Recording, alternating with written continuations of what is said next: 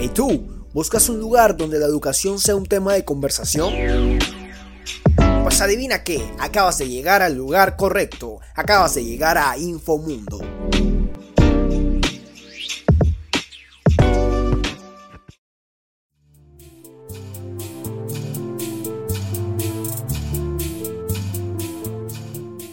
Hola, ¿qué tal? Un saludo especial a todos los oyentes de parte de Joandris Joiro y Alef Gómez. Sean bienvenidos al programa Infomundo. Hoy estaremos abordando todo lo relacionado con la educación en el mundo y como invitada nos estará acompañando la secretaria de Educación Municipal de Albania, Michelle Paola Rodríguez. Así es, Joa, y como punto de partida es necesario que hablemos acerca de cómo la UNESCO reconoce el derecho universal a la educación, el cual está protegido por la Declaración Universal de Derechos Humanos y es uno de los cinco derechos culturales fundamentales.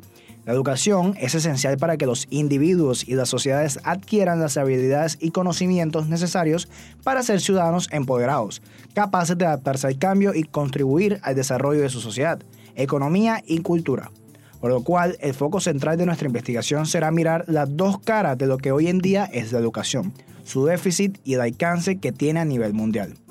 La plataforma Crear tendrá como propósito el manejo de la información educativa a vida y por haber a nivel global, enfocándose además en la capacidad que posee cada país, presentando la desigualdad existente y el nivel educativo de diferentes países tomados como base. Entonces sí, yo Andri. Por otro lado, y aunque parezca obvio, todos los niños deben poder leer a los 10 años. La lectura es una puerta de entrada para el aprendizaje a medida que el niño avanza en la escuela y a la inversa, la incapacidad de leer cierra la puerta de golpe. Más allá de esto, cuando los niños no saben leer, suele ser una clara indicación de que los sistemas escolares no están bien organizados para ayudar a los niños a aprender otras áreas, como matemáticas, ciencias y humanidades. En los últimos años se ha hecho evidente que muchos niños en todo el mundo no están aprendiendo a leer de manera competente. Aunque la mayoría de los niños están en la escuela, una gran proporción no adquiere las habilidades fundamentales. Además, 260 millones de niños ni siquiera están en la escuela. Esta es la vanguardia de una crisis de aprendizaje que amenaza los esfuerzos de los países para contribuir capital humano y alcanzar los objetivos de desarrollo sostenible. Así es, Aleph, y sumado a esto, la pandemia ha generado la peor crisis educativa del siglo. Con el cierre de las escuelas a nivel mundial durante 141 días, en promedio entre febrero de 2020 y febrero de 2022. En Asia Meridional y en América Latina y en el Caribe, los cierres fueron aún más largos, con duración de 273 y 225 días respectivamente.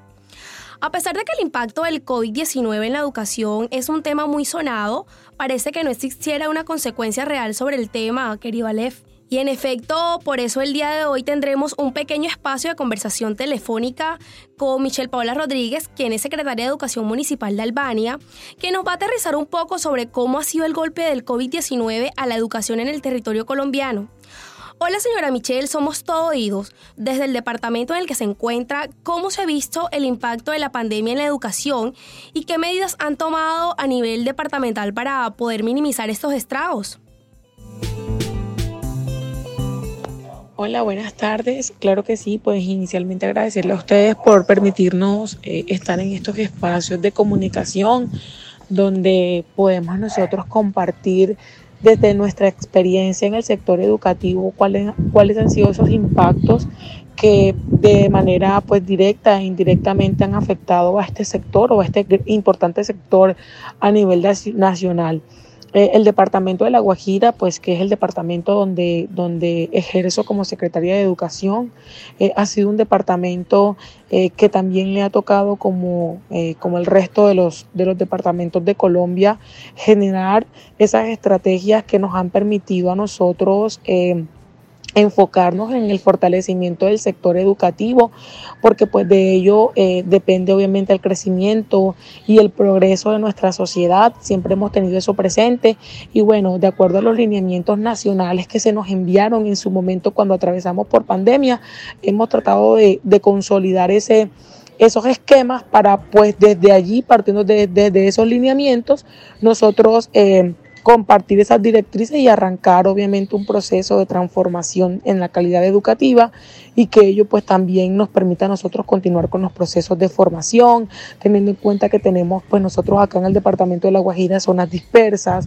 que eh, pues son zonas rurales, eh, comunidades indígenas y con ellos pues toca también un trato diferencial, eh, tratamos en la medida de lo posible de abastecernos con guías pedagógicas, que mandaron desde, desde el resorte nacional y con ello pues nosotros eh, adelantamos los procesos de formación educativa, también obviamente con el acompañamiento de docentes y padres de familia desde, desde sus hogares, entendiendo que, que la educación es competencia de todos, que todos tenemos que unir esfuerzos para contrarrestar eh, este fenómeno que, que, golpeó al mundo y que obviamente nos, nos invitó a todos a reinventar esos métodos o esas, esas eh, esos lineamientos que veníamos trabajando anteriormente. Hoy por hoy eh, hemos avanzado, eh, estamos pasando ese, ese rezago de, pandemia y hoy pues estamos recibiendo nuevamente a los estudiantes en los establecimientos educativos, están obviamente nuevamente confiando en esos establecimientos, en todos los temas de saneamiento, en todos los temas de, de seguridad, obviamente en temas de salud que nos permiten a nosotros eh, avanzar en el proceso de formación. No ha sido fácil, ha sido un reto dispendioso, pero pues siempre acompañados de de los, eh, los lineamientos departamentales y nacionales para avanzar en el proceso. Creemos obviamente que, ese fenómeno de COVID eh, queda ahí y que muchos padres de familia siempre pensativos, eh, siempre de pronto será que mando al estudiante, será que no, pero obviamente garantizamos que, en los establecimientos educativos se den las, las condiciones óptimas para que ellos continúen en, su proceso de formación, que sin duda alguna siempre tenemos claro que debemos nosotros brindar calidad eh, educativa para que esa, ese progreso y ese desarrollo que tanto añoramos para, para el departamento y para el país se construya desde la educación. Muchísimas gracias, señora Rodríguez, por brindarnos esta valiosa información. Y luego de hablar de nuestra patria, es momento de centrarnos un poco en el área internacional. Y por qué no, que sea desde un punto más positivo. Aleph, llegó tu momento favorito. Vamos a hablar de qué tan buena es la educación en los diversos países del mundo. Claro que sí, Joa, vamos por lo bueno. Vamos a iniciar con Nueva Zelanda, siendo uno de los países que siempre están en los listados donde se habla de buena educación, ya que es una cultura que siempre trata de innovar. También le dan mucho peso a la educación online, ojo con esto. También podemos nombrar a países como el país de los koalas y de los canguros, Australia, uno de los que mayor porcentaje de población con nivel universitario tiene en el mundo. Y también le da mucho peso a la inversión en la educación por persona a partir de los 3 años. Ojo a estas cifras. 10.734 dólares al año contra los 7.428 dólares de media de los países que conforman la OCDE. La educación representa más del 5% del Producto Interno Bruto Nacional en este país, que está vinculado con Suiza.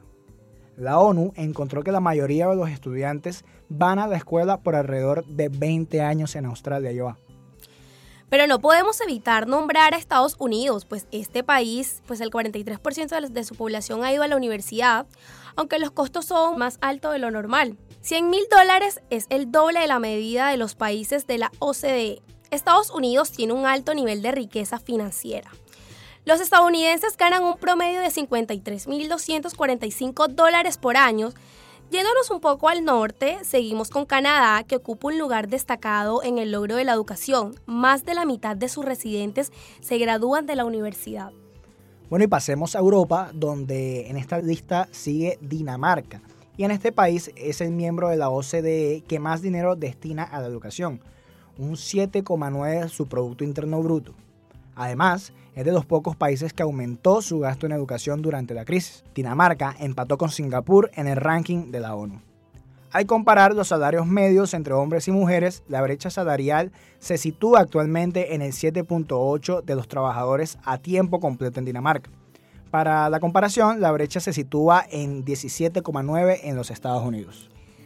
Y es así como finalizamos este espacio con Noruega. Este país invierte gran parte de los elevados impuestos que recauda en la educación, teniendo el tercer gasto más elevado en educación de la OCDE.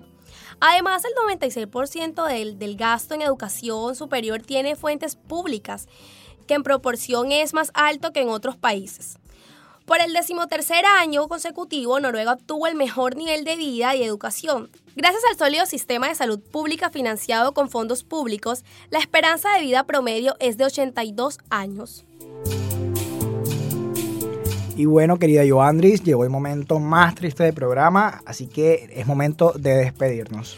Querida audiencia, esto fue todo el día de hoy. Agradecemos la presencia de la secretaria de Educación Michelle Paula Rodríguez y a todos ustedes por sintonizarnos. Recuerda que si quieres conocer más sobre la educación en el mundo y otros temas de interés global, solo tienes que seguirnos en Instagram como arrobinfomundo-usa.